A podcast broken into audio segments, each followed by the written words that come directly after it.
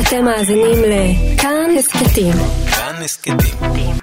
הפודקאסטים של תאגיד השידור הישראלי. מספרים לי שציפורה לא יוצאת יותר עם גיורא, רק אתמול בבר של דרורה תפסו אותה עם אורה. דרלינג זה סיפור ישן. גם האש, גם העשן. היא רשמה כבר עוד קושן על אותו גלשן ביישן. הציבור רוצה לדעת, ולנו זה בא בקלות. לקלוט, להמציא, לא לגעת. אנחנו שונאות רכילות. כן, אנחנו שונאות רכילות. מאחורי הקלעים, שעה עם רותי קרן על צידו הנסתר של עולם התרבות שום והאומנות. דבר אינו גרוע במדור הכי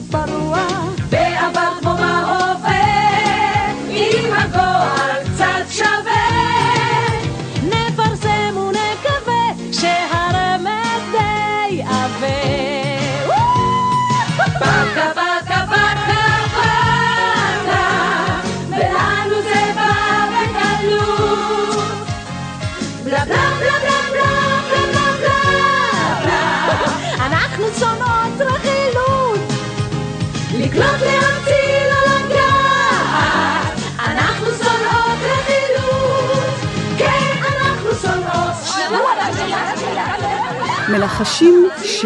מלחשים שהעלוקה, רחל המרחלת, ציפורה, ליאורה, או בקיצור, ישר ולעניין, רכילות. מעניין, נכון?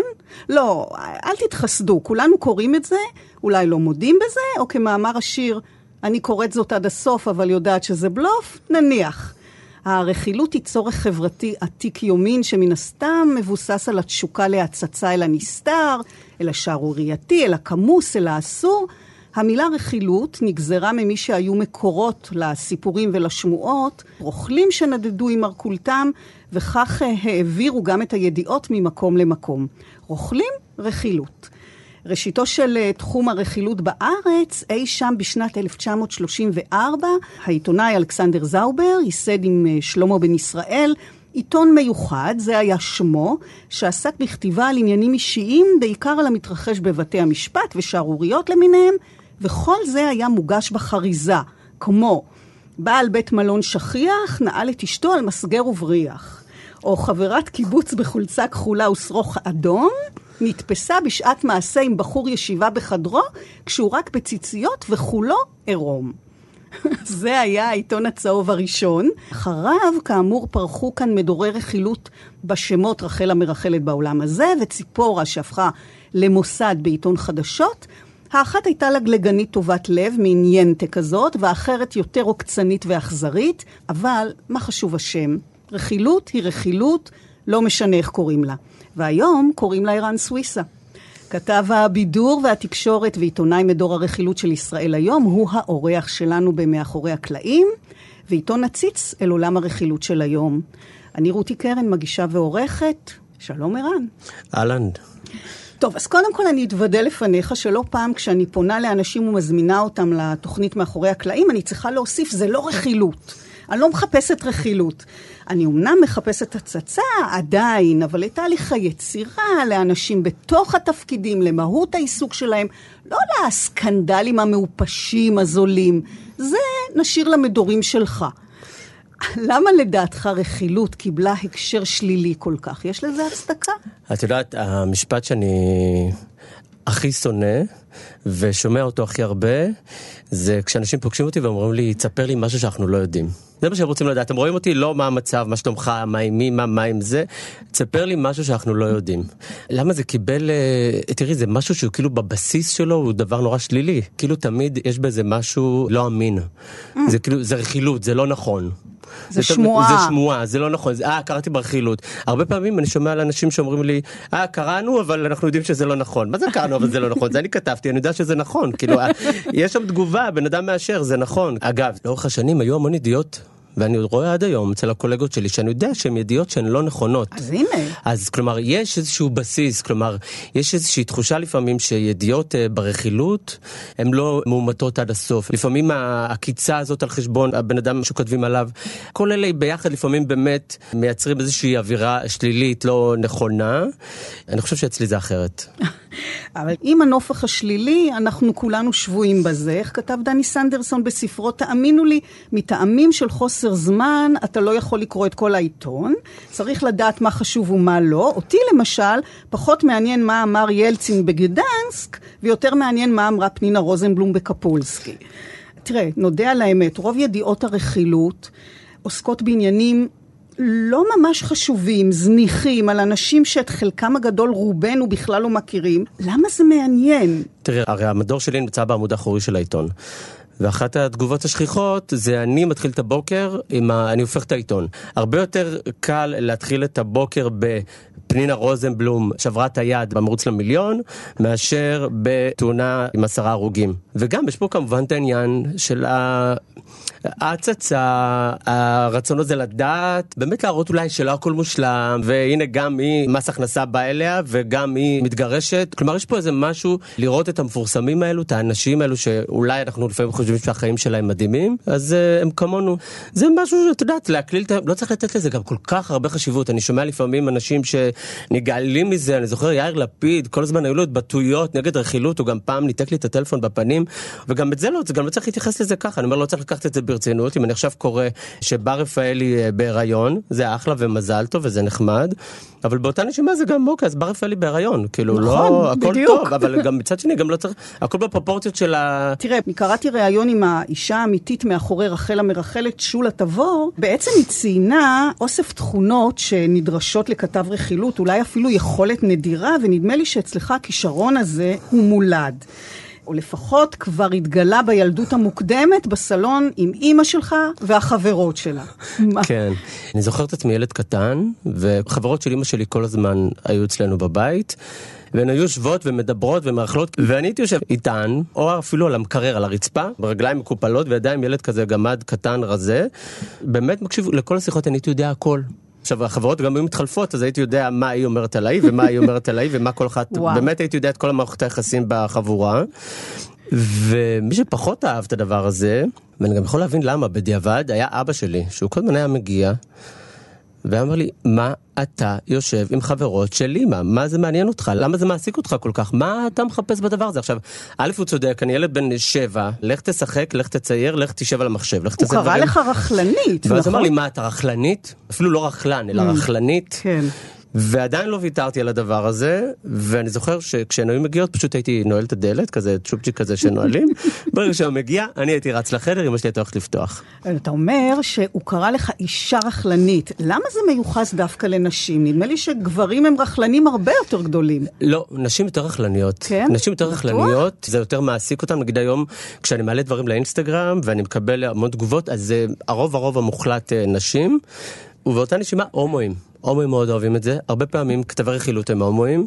אגב, אולי אין המון המון גברים שזה מעסיק אותם, אבל כשזה כן מעסיק אותן, הם ממש על זה. מכל מקום, זה היה לך לא רק בסלון הבית, שהיה בית דתי, נכון? כן. בכל מקום בעצם סיפרו לך חברים, בבית הכנסת, מורים, רבנים, מה זה? למה דווקא לך? מה... כן, הייתי ילד מקובל. הבנות מאוד אהבו אותי, ובנות מאוד אהבו לרחל, ולשתף את הבן. כאילו, היה יותר נוח לשתף אותי מאשר נגיד את החברה, שאולי רוצה את אותו בחור, נניח. ובבני עקיבא יש איזה עניין של רכילות, אתה יודע, תנועת נוער, ואני זוכר שפעם הקומונרית של הסניף והמדריך של הסניף קראו לי לשיחה, והיו היו עליהם כבר שמועות שהם ביחד, וזה כמו בוס ועובדת, כלומר, זה, אין, אסור שזה יקרה דבר כזה. יחסי פקוד. בדיוק. והם באמת קראו לי והם שאלו אותי, אתה יודע, למה קראנו לך? אז אמרתי להם, לא, אבל אני יכול להניח. ואז אמרו לי, כן, התארסנו, ואנחנו מבקשים ממך לא לספר, ואנחנו נספר את זה בקרוב לכולם, אבל בבקשה תשמור על זה בסוד. ואז באמת אה, זימנו את כולם לשיחת ערב שבת, זה היה כזה נוהל קבוע, ואני זוכר שישבנו במעגל, איזה 50-60 איש, ובשנייה שהם נעמדו שם אני קלטתי כבר מה הולך לקרות, אני הבנתי שזה היה איזה סוג של תרגיל, ואז הם שאלו, מי שיודע למה אנחנו כאן שיעמוד. וכולם נעמדו חוץ ממני, שאני בעצם היחיד שאמור לדעת למה הם באמת פה. הם כאילו באו לספר לכולם שהם התארסו, והם רק רצו להראות איך אנחנו מרכלים ואיך זה עובר. זאת אומרת, עכשיו- זה אתה שסיפרת? אז, אז אני ועוד אחד, אני, אז אני מיד האשמתי את השני. עכשיו, מי ש... אני סיפרתי, עכשיו, כאילו, סיפרתי כי א' הייתי ילד וגם הרגשתי שאין פה זה משהו חיובי ואין כן. פה אין פה מה להסתיר וגם ככה ממילא כולם יודעים. אבל אני חושב שזה באמת תמיד הייתי במרכז העניינים. זה היה מדהים כי תמיד היו מספרים לי את הדברים הכי חמים כשקורה משהו מיד היה מגיע אליי ובאותה נשמע גם אמרו לי אבל תיזהר לספר אל תספר. והייתי רוצה להגיד שבאמת לא הייתי מספר אבל זו לא האמת. אני מדבר עליי כילד אני לא מדבר היום כי כן אהבתי לייצר עניין סביב הדבר הזה אתה יכול להבין למה סיפרו לך בכלל? כן, אני חושב שידעתי לתת עצה טובה, הייתי אוזן קשבת, הרבה מאוד סיבות שהן רלוונטיות גם להיום כעיתונאי. כשמספרים לי דברים, סומכים עליי. ועם הכישרון הזה, כשאתה עדיין דתי, אתה מגיע לגל"צ, לגמרי במקרה, ומתקבל. כן. אני מודה שזה לא היה איזשהו חלום, אבל החבר הכי טוב שלי, זה היה החלום שלו. והוא מאוד מאוד מאוד השפיע עליי, כלומר אם אני צריך לבחור את הבן אדם שבגללו, בזכותו, אני כבר לא יודע עדיין, עוד לא החלטתי, אני עיתונאי, אז הוא הבן אדם, הוא לימד אותי לקרוא עיתונים. אצלנו בבית היו חרדים, כלומר אבא שלי היה חרדי, ש"סניק, חוזר בתשובה עם כל מיני החמרות, אבל הוא היה דתי ליברלי יותר, דתי חרד"לי, דתי ציוני דתי, יש טלוויזיה בבית. החבר. החבר. ואז הגיע שלב הגיוס והוא נורא רצה גלי צה"ל. אני אמרתי יאללה נו אז גם אני רוצה, הוא רוצה אז גם אני רוצה. בשנה הראשונה הייתי בתפקיד פקידותי בסרטייה שלדעתי היום לא קיימת. זה היה די סיוט אבל כן ניצלתי את ה... אוקיי אני כבר פה ואני אוהב את מה שאני רואה ואת מה שעושים. באמת התחלתי להפיק תוכניות. אני זוכר שאלדד קובלנץ קרא לי, המנכ"ל שלכם קרא לי ואמר לי יש לי מצעד חדש, מצעד אחד אחד, שזה מצעד עברי ולועזי. ובוא תפיק אותו, ואז אבי בניהו התקשר אליי ושלחו אותי להיות המפיק בירושלים. באמת כן. ככה התפתחתי שם. וכשאתה משתחרר, אתה נודד בין התוכנית של גיא פינס לתוכנית הבוקר של ירדנה ארזי, וכבר מתחיל לדשדש בביצה, כשלימים יקראו גם למדור שלך ב-NRG אה, מלך הביצה. אבל אז קורה משהו שאם היו כותבים אותו כסיפור על כתב רכילות, זה היה נשמע אולי לא אמין, זה היה נשמע מוגזם, אבל זה אמיתי לגמרי, ואתה שומע מידע חשוב וקריטי בשבילך ב... שירותים. כן, זה היה באולפני מימד ונכנסתי לשירותים. ואני עומד שם ואני שומע מישהו בחוץ שמדבר על זה שעושים סרט על הרכילות ומחפשים עובדים. אני זוכר שגם שמעתי מי הפרטים ומי המשרד הפקה. יצאתי משם, זה אחד התרגילים שאני הכי גאה בהם באמת כל חיי, כי זה תרגיל משנה חיים. התקשרתי ואמרתי להם, היי, מדבר ערן סוויסה, שמעתי שחיפשתם אותי. היא אומרת לי, ערן סוויסה שנייה בודקת, שואלת זה, והיא מסכנה, עברה בין החדרים, כזה, מישהו חיפש את ערן סוויסה, מישהו חיפש את ערן סוויסה. באותה תקופה גם הייתי כותב רכילות תחת שם אחר, רן שחק, באתר וואלה. וראיתי שזה הולך לשום מקום, ואף אחד לא חיפש אותי באמת, כי באמת אף אחד לא חיפש אותי, אז אמרתי לה, תקשיבי, אני כתב רכילות של וואלה, קוראים לי רן שחק, אולי חיפשו אותי כרן שחק? היא אומרת לי, לא, אבל אנחנו עושים סרט על רכילות. באותו יום, בשעה 4 אחר הצהריים, כבר הייתי שם בריאיון. סגרנו את זה ובאמת ככה התחלנו לעבוד על הסרט הזה. לגבי רן שחק, לפני הקרדיט הראשון שלי בגלי צה"ל, התייעצתי עם אבשלום קור, אם להישאר סוויסה או לא להישאר סוויסה, אז לא היה נהוג להישאר בשמות כאלה מורכבים של סבא וסבתא שלנו. ואז הוא נתן לי שתי אופציות, אני לא זוכר את האופציה השנייה, אבל האופציה אחת הייתה, הראשונה הייתה שחק. אמרתי, ערן שחק. באמת שזה שם של... כן. או טייס או סיירת לא, מטכ"ל. שחק זה נראה לי יותר עם השחקים, אולי תזרוק אותך כן, לטייס, אבל כן. כן. כן, אז זה הכי קרוב שלי לטייס. אז אתה רן שחק, שלא ידענו כל השנים מי זה. כן, נכון? זה כן, לא אה. סיפור, לא ידעו שזאת, לא שזה ידע. השם הבדוי שלך. כן, אני אגיד לך למה זה התחיל אגב, השם הבדוי, כי הייתי חייל, ואסור לחיילים לעבוד הרי. ואני מרשה לעצמי לספר את זה כי חל חוק ההתיישנות, כפול שתיים כבר. וכל אותו זמן אתה עדיין דתי, נכון? אבל מתחיל כבר לחזור בשאלה, מתחיל uh, תהליך יציאה מן הארון, שזו קומבינציה קטלנית. כן. זה קודם כל, נגיד בחצי שנה האחרונה לשירות, כבר התחלתי לחזור בשאלה. זה תהליך בהדרגתיות, זה לא משהו שאת... היום אני דתי, מחר אני חילוני, זה לא עובד ככה. ונגיד פתאום התחלתי לצאת בימי שישי. ופחדתי לעשות תאונה, והייתי בטוח שאני לא ארגיע בעת החזרה. הייתי יוצא עם ציצית מהבית, אבל מוריד אותה ושם אותה בארון חשמל.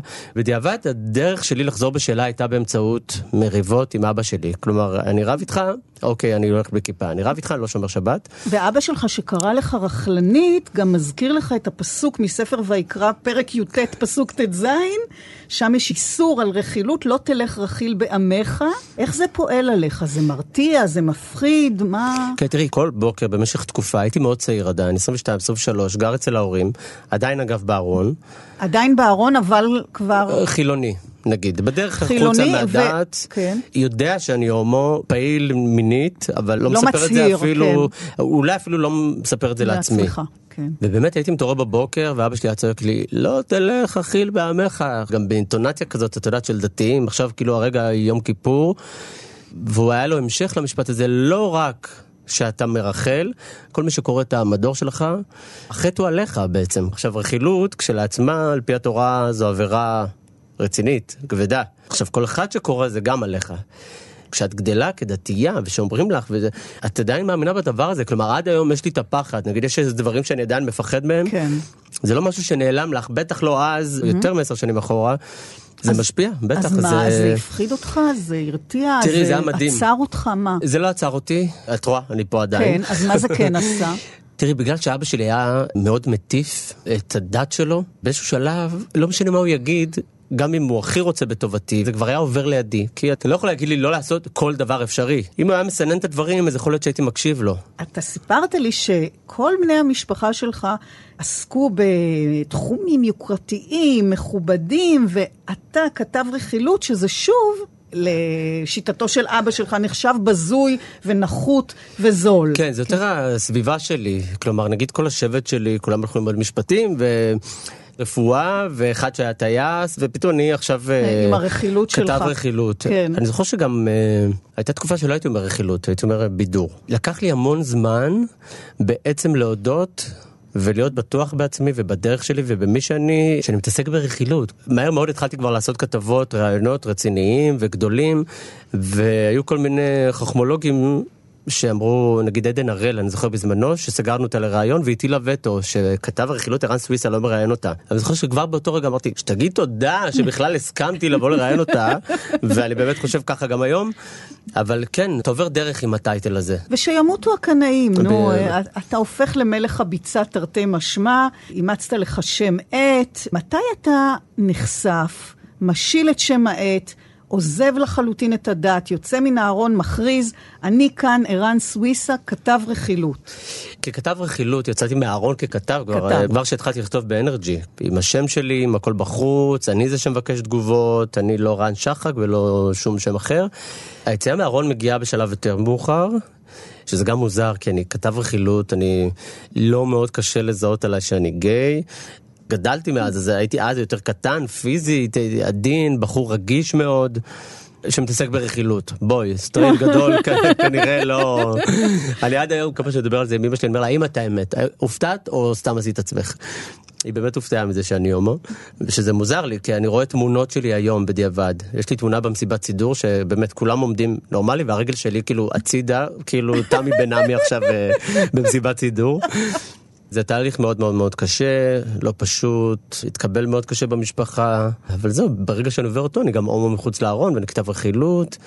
ושוב חוזר סיפור השירותים, נכון? מספר שתיים. כן, אחרי חצי שנה באנרג'י, מזמנים אותי לראיון בלאישה, והם אומרים לי שאני עושה עבודה מאוד טובה, וקדימה, הגיע הזמן לעבור אלינו. המשכורת שלי באנרג'י הייתה 5,700 או 6,300, אני לא זוכר משהו כזה באזורים האלו, ואז בלאישה מציעים לי חוזה כפול.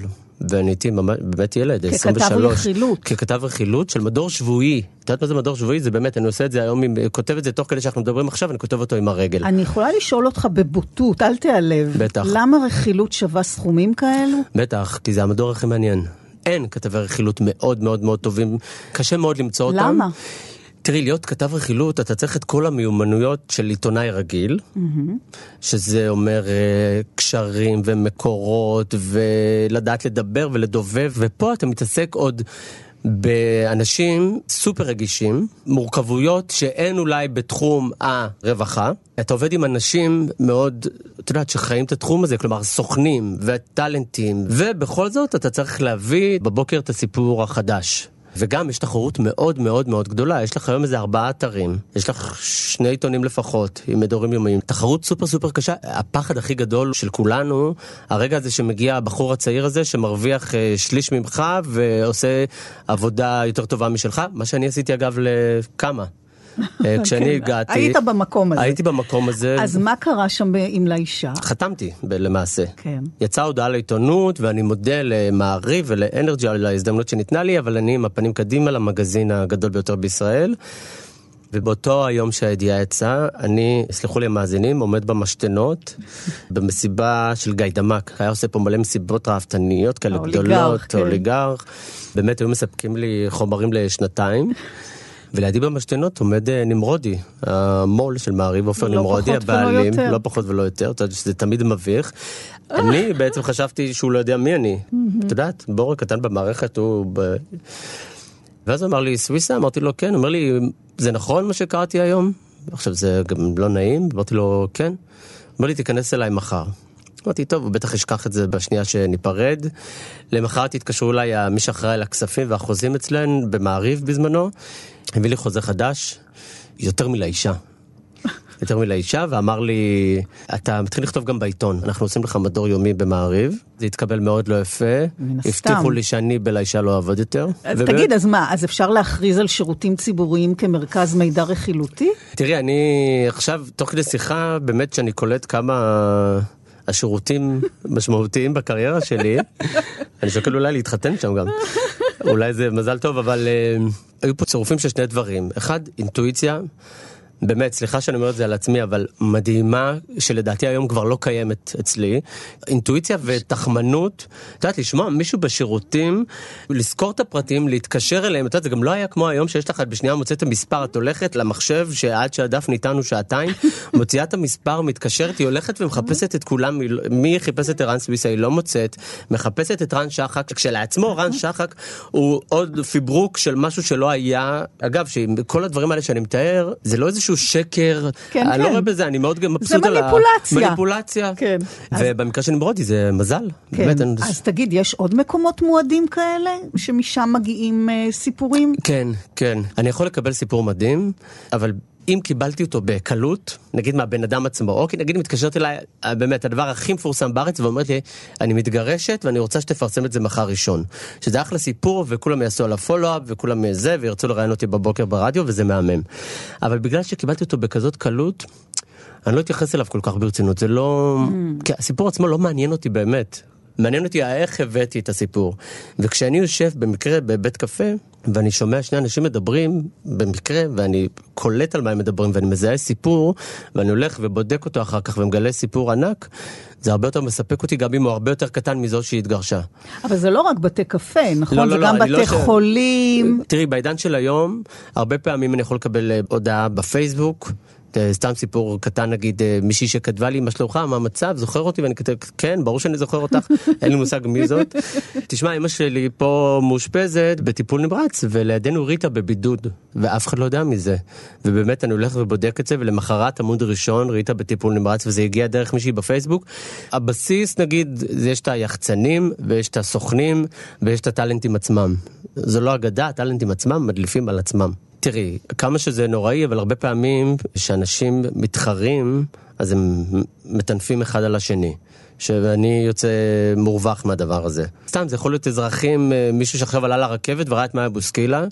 אבל אחד המשפטים השנואים עליי זה יש לי סקופ, כי משפט שמתחיל ב"יש לי סקופ" זה אני הולך לשמוע עכשיו סיפור הכי משעמם בעולם במשך שעתיים, ואין לו שום עתיד שיגיע לשום מקום ש- והוא לא יתפרסם כנראה. סקופ הוא לא. אבל אני צריך להקשיב לו, כי אולי, אולי איזשהו סיכוי. חברה נגיד הייתה בבית חולים עם הבן שלה שבלע בלון, ואמיתי לגמרי, בלע חלק ממנו. והיא הייתה בבית חולים והיא ראתה מישהו מפורסם ומיד התק- כאילו אמרה לי אני מרגישה רע אבל זה וזה פה. ויש גם כאלה שמבקשים תשלום, נכון? כן, יש המון כאלה, את יודעת, שהם ניזונים מסיפורים בהוליווד. מישהו סיפר שג'סטין ביבר קיבל הצעת נישואים והפך להיות מיליונר והפסיק לעבוד. זה לא עובד ככה, אנחנו לא משלמים על סיפורים. זה אתיקה בסיסית. כן. אה, מה שכן משלמים לפעמים, זה עם תמונה מאוד מאוד מאוד שווה. אם פתאום ראית את מדונה בכותל וצילמת אותה, אז משלמים עליה, אבל כי משלמים על הזכויות על של הזכויות התמונה. של התמונה. ויש גם כאלה שרוצים לספר לך, אבל שלא תספר לאף אחד. כן, שזה הכי נורא. זה בעיקר חברים נגיד, שכן רוצים לשתף אותי, כן רוצים לספר לי, אבל מפחדים שזה יחזור אליהם כמקור. שהם אלו שהדליפו. פעם כשהיו שואלים אותי אני אספר לך ולא תספר, והייתי שומע את הסיפור. היום כשאומרים לי את הדבר הזה אני לא, אל תספרו לי, כי אם אני אגלה את זה בעוד שעה באמת בדרך אחרת. וגם יושב לי סיפור בראש, אני יודע שאני לא יכול לספר. כן, למה אז רוצים לספר משהו כן, כדי כי ש... Mm. סתם רוצים לשתף אותי, רוצים לדבר על זה, רוצים ל... להרגיש שאנחנו יודעים משהו שאחרים לא? כן, ואז אני תקוע איתם. כן. נותנים לי מרצדס וקושרים לי את הידיים. אבל אני גם יכול להגיד לך שכשמתפרסם סיפור, ולא ידעתי עליו, יש בי איזשהו סוג של אכזבה, תלוי כמובן מה הסיפור ומה... אבל אם מתפרסם סיפור שידעתי עליו, אז אני פחות, אני אומר, אוקיי, ידעתי, לא יכולתי לפרסם מסיבותיי, אבל ידעתי עליו, אז אני בסדר, אני עדיין בלופ. אז רוב המקורות שלך הם קבועים, ורבים אפילו בעלי עניין, אה, סוכנים, יחצנים, שזה אומר שהמטרה היא קידום של אותו שחקן, זמר, מה שלא יהיה. איזה מקורות נוספים יש? תראי, את לא יודעת מאיפה הסיפור יכול להגיע. נניח סתם, אני חבר מאוד טוב של משפחת רפאלי. של ציפי, רפי, בר, כולם, אני חבר מאוד טוב שם. שזה מערכת יחסים מורכבת כשלעצמה, כי עיתונאי חבר. ומשתפים אותי בהמון דברים, בטח מקצועי. ולאונרדו דקפריו בזמנו הגיע לארץ, ולא ידעתי שהוא אמור להגיע.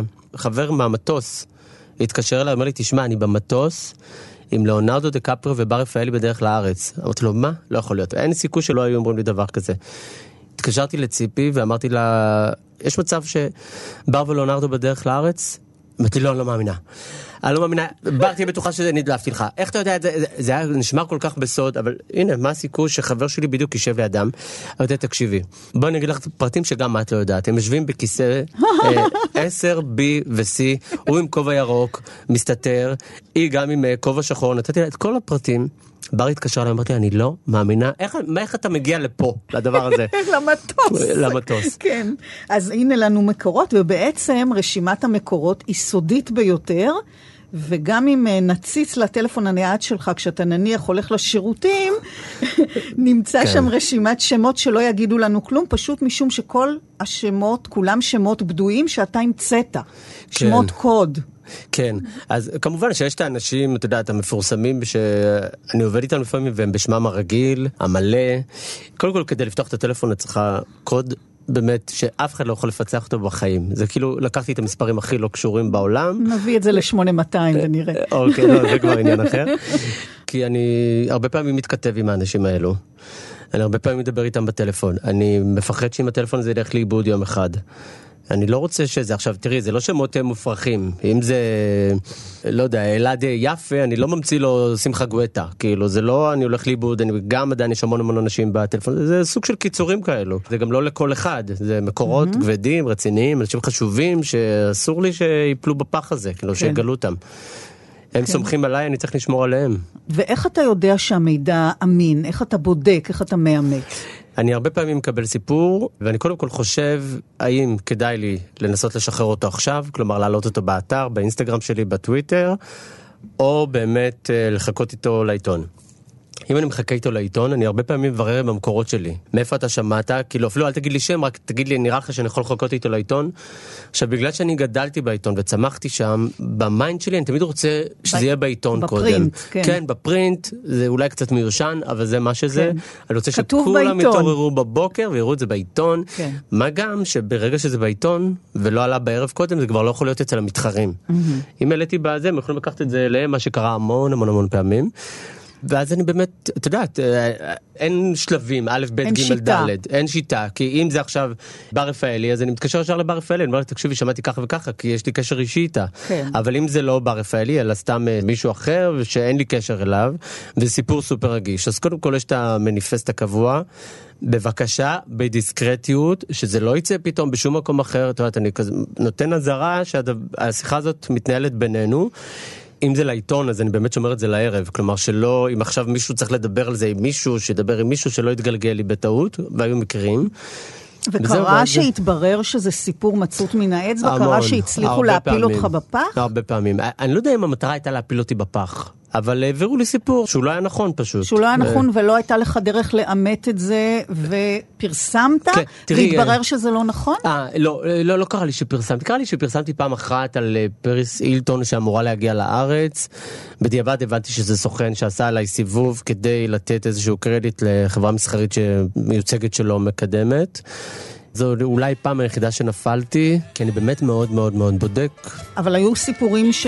שהסתבר שהם לא נכונים. לא אצלי. הוא נהיה מפורסם, הוא נהיה מפורסם, כתבו שהוא מרוויח, כתבו שהוא חדש, בסוף כתבו שהוא מושלם, כתבו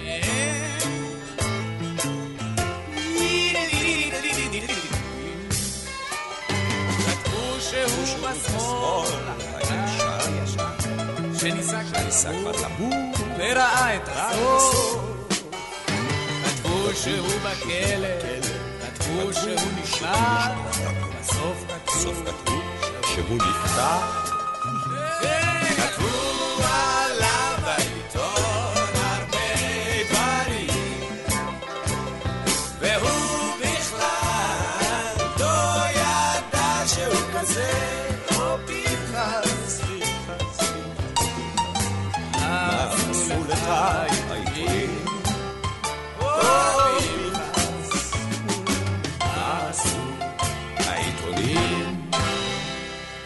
אני מניחה שהתחרות על אה, כישלון מפואר מבחינתך מתקיימת בין ידיעה שגויה, נניח אם יש לפספוס, משהו שחמק לך מתחת לרדאר.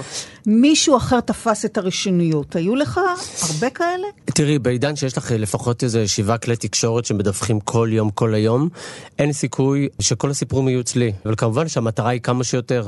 כשמתחרים שלי מביאים סיפור מאוד מאוד טוב, הם לא יודעים כמה אנרגיות ומוטיבציה הם מכניסים בי, אז אני מתבאס לדקה, ואז אני באמת אומר, יאללה, אני חייב אה, לתת אה, בראש חזרה. כאילו, אתה הופך לצייד לרעב לטרף. כן, כי אני אומר, הנה, נפלתי פה, פספסתי פה, וזה קורה לכולם, אין מה לעשות, תפתחי את המהדורות החדשות, פה יהיה סיפור ופה לא יהיה, ולהפך. היה איזה סיפור אה, פספוס כזה כואב במיוחד? יש סיפור שהתפספס דווקא מסיבה אחרת.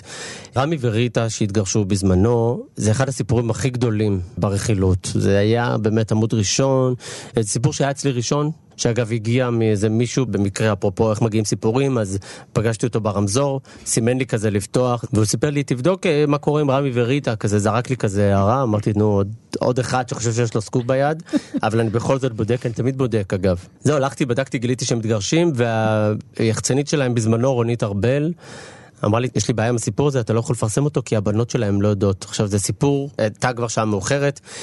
אי אפשר לספר עכשיו, זה בטח לא משהו שעושים כי כתב התקשר ואת עכשיו אה, מספרת לבנות של אה, זה שההורים שלהם הולכים להתגרש, ההורים המפורסמים שלהם יש להדגיש. זהו, ואז היא ביקשה שנחכה ובאמת חיכינו אחרי שכבר הייתה כפולה, עומדת, מוכנה עם תמונות מכל התקופות, באמת סופר מושקעת, ידענו שאנחנו יכולים לצאת עם זה למחרת. הדגש היחיד שלה היה לכתוב שהם לא מתגרשים, הם רק נפרדו אבל עוד לא מתגרשים. ואז באיזה 11 בלילה פתאום זה עלה באחד האתרים, ובעצם פספסתי את הראשוניות על אחד הבחור- הסיפורים הכי גדולים. הבחור ההוא שברמזור, אולי הוא מצא עוד מישהו ברמזור הבא. כן. לדעתי אגב זה נגיד מסוג הסיפורים שמדיבורים, מיחצן שאמר שכבר ב... פעם כזה. סיפור שלא ידעת עליו יכול היה לגמור לך את היום, נכון? אה, כן. או, או משהו כזה, היום אתה פחות מתרגש. כן, תראה, פחות מת... פעם באמת סיפור יכול היה לגמור אותי, היום זה ברור שזה מבאס אבל זה לא גומר.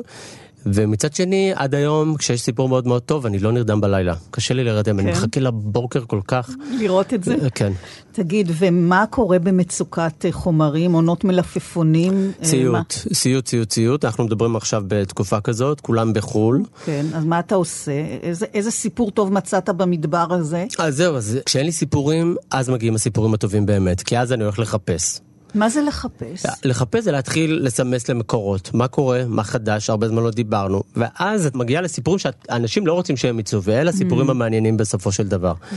אה, החוסר ברירה הזה הוביל אותך בין היתר גם לפרסום שקצת התחרטת עליו. כן, על ההיסטור. זה היה במעריב, היה לי מדור יומי שהייתי צריך למלא אותו עמוד שלם כל יום. והגיע אליי מידע שמיקי חיימוביץ' עושה מסיבת הפתעה לאלי אילדיס לכבוד יום הולדתו ה-40. אני זוכר שבאמת לא מצאתי, הפכתי את העולם ולא מצאתי שום דבר. שום סיפורים. שום סיפור. אה, יותר טוב. לא אפילו יותר טוב, משהו למלא איתו את העמוד ברמה כזאת. ואז... אתה בסכנה של עמוד ריק. כן, היה לי אולי שנייה אייטמים, אני צריך למלא את העמוד הזה איכשהו. קרה אגב ש. שפעם שלא הצלחת? אין דבר כזה, אין. בסוף את מוצאת. אפילו. תמציא. כן, אה, לא, במקרה הכי גרוע את מורחת את התמונות. כן. את אומרת לגרפיקאי בוא תוסיף לה את- את היד שתהיה קצת יותר ארוכה. ואז הגיע אליי מידע שיש את המסיבה הזאת, ואז כתבתי בוקר טוב לקורא אלי ילדיס. הערב כשמיקי תיקח אותך למסעדה, אתה מוזמן אה, לעבוד על כישורי המשחק שלך, כי ממש בכניסה יהיו כל החברים הטובים שלך שיצעקו לך הפתעה. בדרך חזרה הביתה, כש...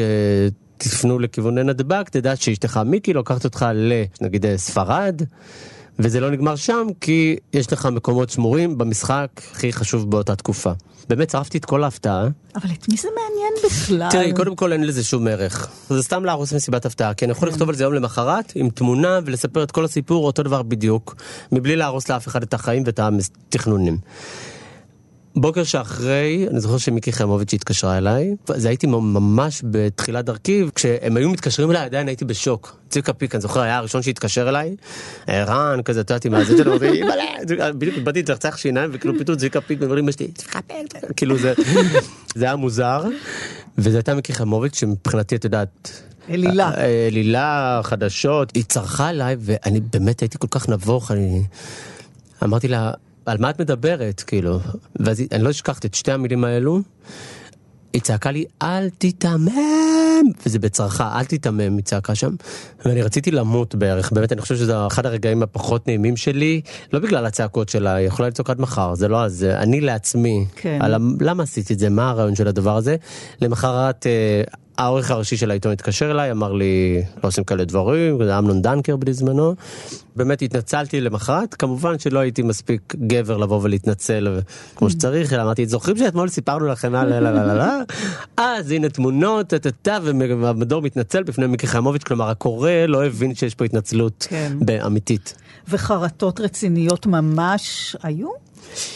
לא, תראי, תמיד יש המון המון דילמות. נגיד גירושים, הריונות. אני גם מרגיש שזה הרבה פעמים לא לרמה שלי להתעסק בזה, כאילו עכשיו לפנות לזמרת כזה, אז תמיד אני מתחיל בהתנצלות, איי, מצטער על זה שאני צריך להתעסק בזה וזה, והרבה פעמים זה מתקבל דווקא בהערכה, כלומר, זה שאני, מרגישים שאני מרגיש לא בנוח, אז דווקא אומרים לי, יאללה, בוא נעשה את זה מסודר, ועדיף לצאת עם זה ככה. אני רוצה בהקשר הזה לדבר לא רק על התוכן ועל עצם הידיעה, אלא גם על האופן. דיברנו על סגנונות שהיו פעם יותר מבודחים, אבל לא אכזריים, ומצד שני כאלה שכן היו עוקצניים ומרושעים אפילו, פוגעניים. אתה מרכך, יש לך סגנון מאפיין, יש איזו גישה בכתיבה. אני מנסה להיות מאוד אינפורמטיבי. ענייני, לפעמים פאנץ' פה, זה, זה נחמד, כאילו לסיים המדור בהמלצה, כאלה, איזה קשקושים כאלו שאופייניים למדור חילוט, שהופכים את זה בעצם לטקסט שהוא אחר משאר הטקסטים. אני נגד בדיחות על המפורסמים עצמם, כלומר, הרבה פעמים האייטם לא מחזיק, אז את בבדיחה קטנה, את הופכת את זה לסופר מעניין, מצחיק, כאילו, את פתאום שכחת כמה האייטם לא מעניין ואת צוחקת רק עם הפאנץ'. אני מנסה לא לעשות את זה, כי זה לא הוגן וזה לא פייר. אני מנסה להביא מידע חדש. והמידע מחזיק לבד. כשיש לי סיפור טוב, תוכן טוב, אני לא צריך עכשיו חרוזים. קודם כל זה בעיניי מיושן. כן. כאילו החרוזים האלה באמת זה כאילו, בואי, לא חרזתי מאז גיל 6. כן. אבל השמץ של מרושעות... לא, זה לא הסגנון שלי, זה לא הבן אדם שאני, זה בטח לא יהיה הכותב שאני. ויש לך גם קווים אדומים, נכון? מה בשום כן. פנים ואופן לא תכתוב. אני לא אוציא מהארון, למרות שאני מאוד מאוד מאוד כועס. לא אוהב אנשים מפורסמים שכולנו יודעים שהם בארון והם לא יוצאים ממנו, יש לזה השלכות נוראיות בעיניי על החברה ובכלל, אבל אני לא אוציא אותם מהארון בכל זאת. הרבה פעמים כשמעורבים ילדים, אני מקווה שלא שומעים אותנו המפורסמים כרגע, כי ברגע שאומרים לי הבן שלי, הבת שלי, זה קשור אליהם, אז אני חוזר צעד אחורה, אני מחכה, אני מבטל את האייטם, אני יורד ממנו.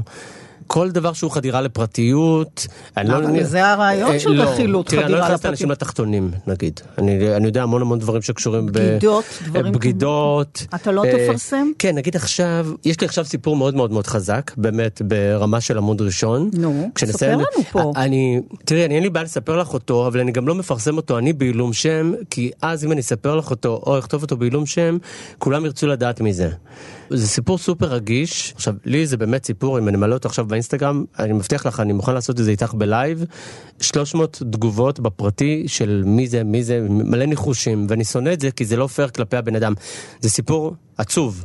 על מישהו, סיפור מדהים ומעניין, אבל אני לא יכול לעשות את זה. מי שאני, מצפונית. אז אתה לא תפרסם את זה. לא, זאת אומרת, אה, יש לך לא, כרגע תראי, סיפור ש... כן, התלבטתי. ואתה לא הולך התייעצתי. להתפרס- לפרסם אותו. התייעצתי, ואני מודה אפילו שהלכתי לאחד החברים הכי רעים שלי, כאילו הכי נסטים שלי, שהייתי בטוח שיגיד לי זה, הוא אמר לי, תחשוב עליו, תחשוב מה זה בשבילו, בשבילך זה עוד אייטם, תחשוב, כן. עכשיו התחילו השמועות, הוא גם ככה במצב סופר רגיש, למה אתה רוצה לעשות לו את זה? ובאמת, אם הוא אמר לי את זה, אמרתי, אוקיי, הלאה. קו אדום. כן. אלימות, לא, בחיים לא. לא תספר. אלא אם כן, תראי, זה מגיע למשטרה, ואת יודעת, זה מעבר, זה חוצה את ה...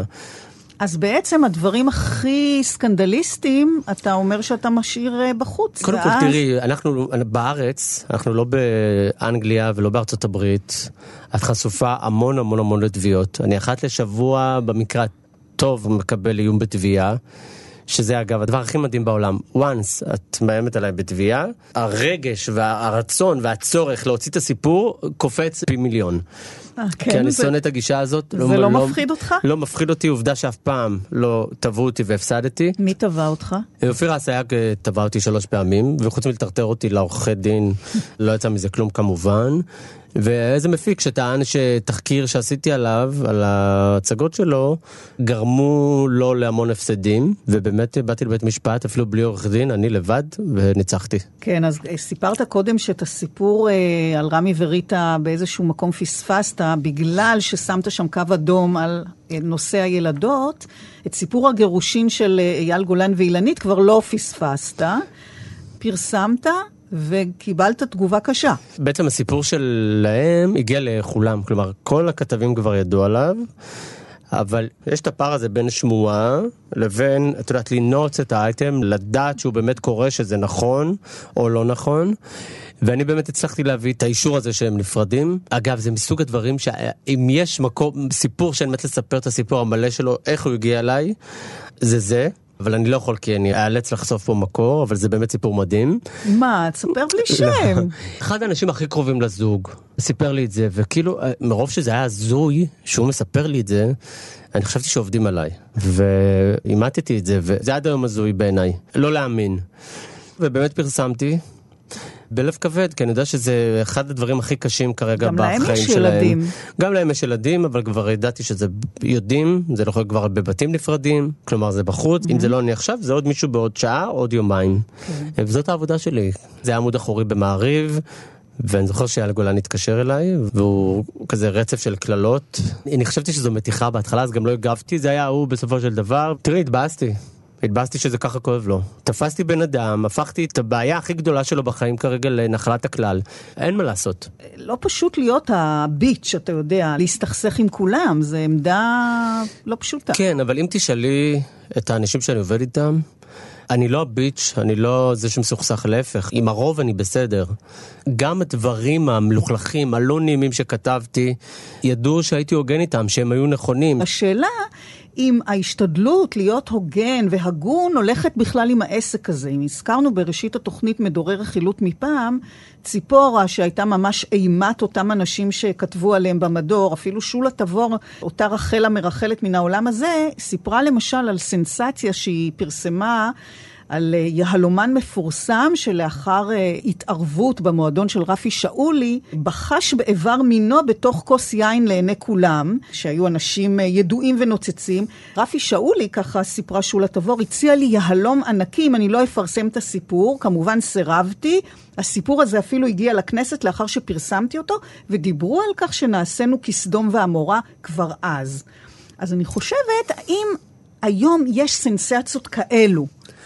כי האמת, אני נוטה להסכים עם הטענה שלה שרוב סיפורי רכילות הם די פרווה, אין שערוריות ממש גדולות. זה סיפורים שקצת נעלמו מהעולם. את יודעת, אני מדמיין את הסיפור הזה, אני מנסה לחשוב איך אני ניגש בכלל למחשב וכותב אותו, מאיפה אני מתחיל.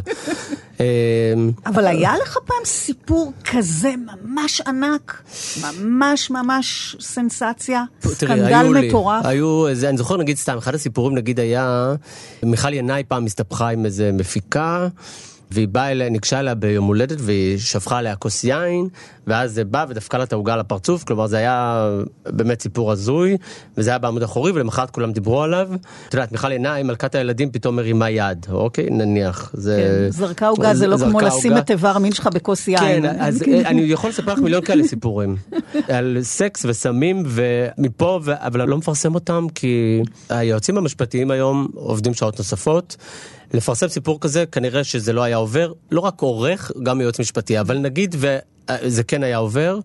זה לא, זה לא אני, זה לא, איך, מה, איך, אני לא יודע אפילו באמת איך להגיב לך לזה, כאילו. כן, הסיפור די סנסציוני היה לך דווקא לא מזמן. אה, מדונה, אה, כוכבת אה, ענקית בקנה מידה בינלאומי, ערב הגמר באירוויזיון כאן אצלנו, ו...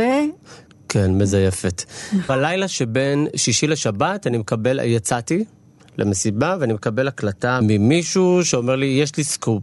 אז אני כותב לו, אני במסיבה, אז אה, יכול לתאר לי מה קורה שם? הוא אומר לי, אתה חייב לצאת לשמוע. יצאתי, שמעתי, באמת, נפלו לי האוזניים.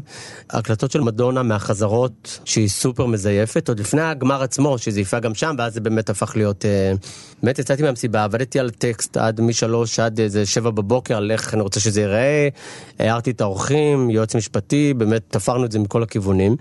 אני הייתי בשוק, כי מדונה זאת אחת הזמרות הגדולות, ואיך, גם אני, אם אני, שאני לא זמר, אם אני רוצה לזייף ככה, אני לא מסוגל. וגם איימו עליך, נכון? כן, ניסו ואז זה באמת למנוע התפרסם, ממך. ובאמת התחילו המון המון המון לחצים מההפקה, ומההפקה שלה בחו"ל, ואיומים בתביעה, ואיומים בזה שהיא לא תופיע, ואז אני אומר לעצמי, רגע, אני יכול להרוס אני פה את כל האירוויזיון. זה יכול גם להתהפך עליי לרעה, אם פתאום היא כן. מודיעה שהיא לא מופיעה פה, אני יכול לנצח להיות העיתונאי הזה שביטל את ההופעה של מדונה. אבל יש לזה ערך, כלומר, יש פה סיפור טוב. מתי גם עוד יצא לי, את יודעת, אה, מתי עוד מדונה תשמע עליי? הרי לא תשמע עליי אף פעם. לשמחתי, בכל זאת התעקשה לשיר בלייב. אגב, ביטלו לי את האקרדיטציה באיגוד השידור האירופאי, ולא יכולתי להיכנס לאירוויזיון עצמו, אבל כאילו לתא העיתונאים, אבל הייתי באולם, ישבתי על הפרצוף שלה, אפילו לדעתי הם לא יודעים את זה, ישבתי ממש מולה. אני זוכר שהיא עלתה במעלית הזאת, ועל התו הראשון היא כבר שמעו את הזיופים, ובאותו הרגע, גם אלו שלא היו בצד שלי, זה התהפך לטובתי, כי סוג של ניבאתי את העתיד. וכמובן שזה נגמר בלי תביעות ובלי כלום, וזה אחד הסיפורים הכי גדולים שלי לדעתי. אחד הסיפורים שלך שחרגו מביצת הרכילות של סיפורים קטנים במדור והגיע לעמוד הראשון בעיתון היה סיפור באמת על בר רפאלי, בר רפאלי מושא הרכילות הכי הכי. כן. וסיפרת שאתם חברים, שזה קצת בעייתי, לא? אה, חברים, אבל צריך להגיד אה, לזכותה של בר, שהיא, גם כשחברים היא מבינה את המקצוע שלי, ויודעת שזה התפקיד וזאת העבודה. מה שקרה במקרה הזה זה שהיא ולאונרדו נפרדו, ו... אני שמעתי את זה כבר עם כמה אנשים, וידעתי שזה מסתובב, וידעתי שאם זה לא אני, זה מישהו אחר, וגם לה עדיף שאני זה שיפרסם את זה, כי אני אהיה סופר רגיש בטקסט שלי. וזהו, והתעוררתי בבוקר, יש את הכותרת הראשית של העיתון ביום שישי שהוא ממילא ענק כזה, אז שליש מהכותרת הראשית. אני זוכר שאני בעצמי נבהלתי, זה היה מאוד מאוד מאוד גדול, וכמובן שהיו לזה המון פולו-אפים של כולם. מאוד פחדתי מהתגובה שלה, כי איך חבר עושה דבר כזה? אבל רגע, מאיפה אתה ידעת את הסיפור אני הזה? ידעתי ממ- לא ממנה. לא ממנה, לא, אבל היה לך גם זה איזה ממנה. סיפור עם ארוחת ערב עם ליאונרדו דיקפריו, כן, אז זה נכון? נגיד סיפור שכשהוא היה בארץ, הוזמנתי לארוחת ערב איתו. בגלל שאתה חבר של המשפחה? בגלל שאני חבר של המשפחה, אבל אה, כמובן שאסור לי לכתוב. עכשיו, כל המדינה מחפשת אותם, אנחנו יושבים שם, צופים בכתבה על החיפושים סביבם, ואין לי מה לעשות עם המידע הזה. עכשיו, אני חצוי, כי אני עיתונאי, ואם לא הייתי עיתונאי, גם לא הייתי חבר שלה כנראה. ואז אמרתי שאני חייב לנסות, כלומר, אני לא יכול לתת לדבר הזה לחמוק מבלי לנסות לפחות, ושאלתי אותה, בר, אולי תמונה, אולי זה, והיא לא הסכימה. אז לא סיפרת את זה, לא פרסמת את לא, לא האינפורמציה הזאת. פרסמתי, אה, כן. קצת אחר כך. בכלל, אני מניחה שאתה כל כך הרבה במגע ומתחכך עם כל הידוענים האלה, שמתישהו גם נוצרים קשרים, אולי זה אפילו דרך לדאוג שתכתוב עליהם מחמאות, או תצנזר סיפורים מביכים. תראי, יש לי מעט מאוד חברים מפורסמים, וכשזה חברות בשם האייטם, אז יכול להיות שזה גם משתלם לי, ואם זה משתלם גם לי, אז היחסים עם אה, משפחת רפאלי התחילו מקצועיים, לא התחילו, התאהבנו אחד בשני בחוות סוסים. אבל זה גם משתלם לי מאוד, כי בר רפאלי היא הדבר הכי מעניין בישראל אז כבר אתה 20 שנה. מקבל הרבה סיפורים שלפני אחרים? אז הייתה תקופה שקיבלתי המון המון סיפורים לפני אחרים. כל השערים הגדולים שלה, ספורט אילוסטרייטד, את יודעת שזה סוד, מי תהיה על השער, אני פרסמתי את זה ראשון, שזה סקופ ברמה בינלאומית. הם נהנו ממני, אני נהניתי מהם. בוא תספר לי איך זה עובד, איך סדר היום שלך, מה אתה עושה כשאתה קם בבוקר. זה לא משנה מתי אני קם, יש מיליון הודעות בטלפון, וכשאני אומר מיליון זה יכול להגיע גם ל-20, 30, 40, ואני מתחיל להניע את הדבר הזה. את יודעת, אני הולך למכון כושר, אני מתחיל, מה קורה, מה זה, מעדכן את האינסטגרם שלי, האינסטגרם שלי הוא כלי סופר חשוב בשבילי, ואז אני מקבל המון תגובות שם, אז אני קורא ומגיב, וזה... כלומר, מה, הסיפורים מגיעים אליך, אתה מוצף בידיעות, או שאתה צריך להתחיל מגיעים, לג- הסיפ- לקושש זה, את ה... זה, יכול להיות יום שלא יגיע שום סיפור, ויכול להיות יום שתתעוררי ל-20 סיפורים. נגיד היום נניח, אני יושב ומדבר איתך, כשיש לי כבר אה, שלושה סיפורים שמוכנים למחר. כתובים גם. עשית כבר את היומית שלך, כן, אתה מוכנים, עכשיו פה אני בנחת. צריך... לגמרי. כן. מה שמדהים בעבודה הזאת, היא אף פעם לא נגמרת. כלומר, אם בן הזוג שלי לא יעצור אותי, או חברים שלי שיכעסו עליי שאני בטלפון, אני יכול להמשיך לעבוד כל הזמן, וככל שתעבדי יותר, תצליחי יותר, ואז ככל שתצליחי יותר, תקבלי עוד, עוד יותר סיפורים, סיפורים. ותהיי עוד יותר בעניינים, ואז תעבדי עוד יותר, ואז אז תרצי בעצם למות. גם בח... כן.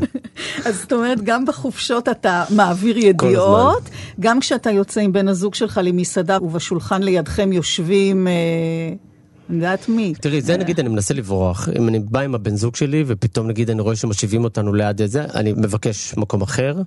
פעם אחת ישבתי אגב, אפרופו ליד אה, בר רפאלי בדייט. זה אחד האייטמים הראשונים שלי, לא הכרתי אותה, ידעתי מי, לא הכרנו באופן אישי. הושיבו אותי בברסרי, שולחן לידם. הבאתי את כל הפרטים, כמה טיפ שנשפך להם המלח באמצע הארוחה, מה היא אכלה, מה היא לא אכלה, מה הם השאירו. נו, זה מעניין, תגיד כן, לי. נחמד. תראי, אני אגיד לך משהו, משהו שלמדתי, נגיד העניין של הטיפ, זה אומנם דבר שולי, אבל כסף תמיד מעניין אנשים. כן, אה? כן, כסף תמיד מעניין. אז איך הבן זוג שלך חי עם זה? הרי אפשר להשתגע, לא? תראי, הוא קיבל אותי ככה, אז הוא לא מכיר משהו אחר. מצד שני, אני גם תמיד מזכיר לעצמי שאני לא יכול להיות כל היום עם הטלפון תקוע מול הפרצוף או עם המחשב. וסיפרת לי פה לפני שפתחנו את המיקרופונים, שדווקא בזמנים הכי, נניח שאתה מנסה לקחת לך איזה הפוגה, כן. מגיע לך תראי, אני סיפור. בעיקרון יכול לנסוע נגיד לחו"ל, ארבע שנים, זה לנחות בחלל, ובשנייה שיקרה הדבר הכי גדול בעולם, יקרה משהו, זה תמיד עם גיל אלמגור. לגיל אלמגור יש איזושהי נטייה, באמת, כאילו לא ראיתי את אמא שלי ארבע שנים, פגשתי אותה הרגע פעם ראשונה, גיל אלמגור תיפול בהצגה. ויפנו אותה לבית חולים. זה תמיד איכשהו קשור לגיל אלמגור. כן, מסתנכרנת איתך ל... ל- כן, וזה, אגב, זה תמיד קורה בזמן לא נוח. נגיד בארוחות שישי, איך שאני מתיישב לארוחת שישי, בארוחת שישי אני בלי טלפון, אני משפחה דתית, אני לא יושב שם עם טלפון, ותמיד קורה משהו. ועכשיו לכי תעבדי בזה, מישהו מת, עכשיו לכי תבקשי 50 30 אלף תגובות. והיה לך דבר כזה, כל נכון? הזמן, כל הזמן, כל בסיפור הזמן. עם אמיר פאי גוטמן. אה, אמיר פי גוטמן, הלכתי לישון צהריים, הטלפון שלי תמיד על שקט, שזה אני יודע שזה נוגד את כל מה שסיפרתי עד נוגד עכשיו. לגמרי. אני לא יכול גם לשמוע את הצלצול שלו כל הזמן. האוזניות גם תמיד באוזניים, אז כלומר אם יש שיחות אני שומע אותן, הודעות יכולות לחכות, ובואי, אני מסתכל על המסך אחת לדקה, אז כמה הודעות כבר מצטברות. אה, אמיר פי גוטמן נגיד, אה, כשהוא טבע, ישנתי, כשהתעוררתי היו לי למעלה מ-500 שיחות והודעות. אגב, אמיר פי גוטמן זה עוד דוגמה למישהו שהיה מאוד מאוד חולה וידעתי הכל, שהוא היה חולה, שהוא לא חולה, שיש סרטן, שאין סרטן, הייתי בלופ הזה ולבקשתו לא פרסמתי, והתעוררתי בוקר אחד, אפרופו סיפורים שהתבאסתי, וראיתי את זה עמוד ראשון בידיעות אחרונות, בענק. זה היה מדכא מאוד ועצוב מאוד כי ידעתי, ואני זוכר שהוא כתב לי, כשהוא החלים, הוא אמר לי, אתה תמיד ידעת הכל, לפני כולם, ואתה אף פעם לא פרסמת, ואני לא אשכח לך את זה בחיים. וכשהוא נפטר, ואני זוכר שהסתכלתי על זה ואמרתי, זה באמת היה שווה הכל, זה לא היה שווה שום סיפור אם הייתי. עושה הפוך. הייתה פעם רכילות שהסתובבה עליך? כן, כשהייתי בארון, הייתה שמועה עליי שאני הומו, שמועה נכונה. היה משהו שפגע בך? זה. זה, זה היה מאוד קשה לי עם מה, זה. פרסמו כשדיברו- את זה? לא, לא פרסמו את זה. אגב, כשכותבים עליי, אני לא יודע באמת לתאר לך כמה זה לא מזיז לי. גם כשזה דברים פחות טובים. זה כל כך לא מעסיק באמת? אותי, כל כך לא מדאיג אותי, בשום דרך. יש איזו פנטזיה על סיפור שהיית רוצה שייפול לידיך? יש לי איזה משהו, אני לא רוצה לגלות אותו. אני אגיד לך למה, כי אני עובד עליו.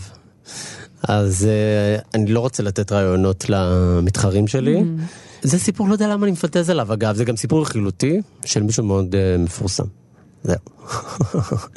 אחר כך כשנסיים את ההקלטה אני אגיד לך מהו, אבל... Uh, אז זה יישאר מאחורי הקלעים, המאזינים לא ידעו, אבל כן, אני אדע. כן. תגיד, אתה ניסית לברוח מן העיסוק הזה לא פעם, וחזרת, וכעת אתה עושה את זה במקביל אה, לכתבות וראיונות, והציעו לך גם מתישהו להיות כתב בכנסת. כן. שהכישורים האלו של לשמוע סיפורים עסיסיים יכול להיות מצוין לכתב כנסת, וסירבת. אתה לא נוגע בפוליטיקה. לא, לא, זה לא מעניין אותי. אבל כי- נראה לי שדווקא שם יש את הסיפורים הגדולים באמת, כן, לא? כי, כי מה זה הסיפורים הגדולים באמת? כי פשוט התכונות של כתב רכילות, אם אתה כתב רכילות טוב, אתה יכול להיות כתב כנסת טוב. כי בסופו של דבר זה הכל עניין של רכילות. פשוט בכנסת יש לזה משמעויות הרבה יותר גדולות. אז מן הסתם, החלטה של שר האוצר הרבה יותר חשובה מהחלטה של עדן בן זקן. וזה מה שפותח את מהדורת החדשות ואת העמוד הראשון בעיתון, אבל זה לא מעניין אותי. אגב, גם רכילות וענייני בידור ולא באמת מעניינים אותי. כבן אדם, כששמעתי שרן דנקר הומו, וחברה שלי התקשרה לספר לי את זה, ואמרתי, אה, שן, אמרתי, איך לא סיפרת לי דבר כזה? כי זה, זה לא באמת מעניין אותי ברמה האישית, שזה קצת מוזר. כי מה שמעניין אותי באמת זה ההישגיות, זה הלמצוא, זה להשיג, זה להיות ראשון. במשך השעה הזאת אה, שמת את הנייד שלך על שקט. בוא תפתח אותו. כן, בוא נראה כמה הודעות יש לך. אם אני פספסתי סיפור בוא, מאוד בוא, בוא. גדול, ת- זה על המצפון כמה הודעות שלך. יש בזמן הזה שדיברנו? רגע, נב שלוש הודעות, שתי שיחות. יש משהו מסעיר שקרה? תראי, אמנון ארגוב מחפש אותי, זה אח של זוהר ארגוב. אוקיי, זה משהו שאת חוזרת אליו, זה יכול להיות מעניין. וגם לא הייתי אמור להגיד לך לכאורה, אבל פשוט אני יודע שהוא, אין לו בעיה עם זה. אה, רגע, עוד מישהו שאני לא יכול לחשוף אותו, המון המון יחצנים. תגיד לי, כן. מה אתה אוהב בדבר הזה? הסגנון עבודה, לנסות, להשיג. הטיקט שלי כעיתונאי בהתחלה היה סקופים. זה אני מגיל קטן. זה אני בבני עקיבא, זה אני אצל חברות שלי, עם אמא שלי והחברות שלה, זה אני היום. ואני, יש בי את הפחד הזה להיות אני בעוד 20 שנה. כי אני מקווה לעשות עוד דברים אחרים, ולא רק אה, רכילות בידור אה, אירוויזיון. וזהו, ערן סוויסה, תודה רבה לך. תודה רבה. בתוכנית מאחורי הקלעים שוחחנו היום עם כתב הבידור ומדור הרכילות בישראל היום, ערן סוויסה. אני רותי קרן מגישה ועורכת. עוד uh, תוכנית גם בשישי הבא בשש, וכמובן בהסכת, באתר וביישומון כאן. להתראות, ואני רוצה רק לספר לכם שהוא ממשיך, הוא עכשיו כותב את הידיעות, הוא עכשיו מעביר ידיעה לעיתון, זה פשוט לא יאומן. הוא לרגע לא נח.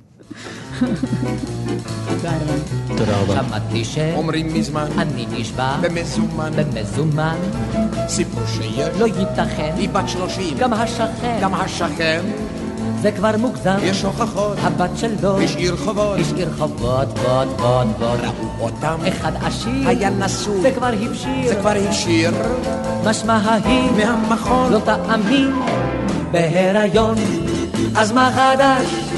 ספר, ספר. אז מה חדש? ספר.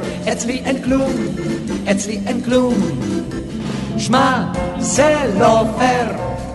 שמעתי ש... אומרים מזמן, איזה חזיר, גם כן אומן, גם כן אומן, סתם אדישות, אפשר למות, השאיר גם בן, איזה גסות, איזה גסות, רואה את זאת, עם האדום, תראה מחסור, כמו פסדום, כמו פסדום, אדום, אדום, אדום, קנתה מעיל, עוד לא שילמה, המלפנים, אצלה שממה, אצלה שממה, אומרים שלא, אומרים שכן, כמו זוג יונים, נורא מסכן, אז מה חדש? ספר, ספר, אז מה חדש? ספר, אצלי אין כלום, אצלי אין כלום, שמע, זה לא פייר. שמעתי ש... אומרים מזמן, אני קומקום, אם זה חתן, הוא התגרש, היא כבר גרושה, הוא קצת כהן, זאת תורשה, זאת תורשה, אפשר למות, איזה עולם, האיש של מקס, כבר עם כולם, כבר עם כולם, לם, לם, לם, קיבלה מכות, האומללה, היה ידי. של בעלה, של בעלה, קראתי ב... היו תמונות, שמעתי ש... גם ביזיונות, אז מה חדש? ספר, ספר, אז מה חדש? ספר, אצלי אין כלום, אצלי אין כלום, שמע, זה לא פייר. שמעתי ש... אמרו לי ב... ראיתי ב... חכה, חכה, חכה, חכה, חכה, חכה, זה עוד לא כלום, יש לי סיפור. דבר עצום, עצום עצום, עצום עצום, לא תאמין, בן אחותו, משה ימין, משה אמין, אמין, אמין, אמין, משה ימין, בלי שום פשרה, הטיל את עצמו. עם חגורה, עם חגורה, עם חגורה, שלושים גלולות, איזו זוועה, לא לגלות, אז מה חדש? ספר, ספר, אז מה חדש? ספר, אצלי אין כלום, אצלי אין כלום, שמע, זה לא פייר. שמע, אני שמעתי סיפור יוצא מן הכלל, אתה שומע? ראו אותה ואותו נכנסים לתוך החדר. ופתאום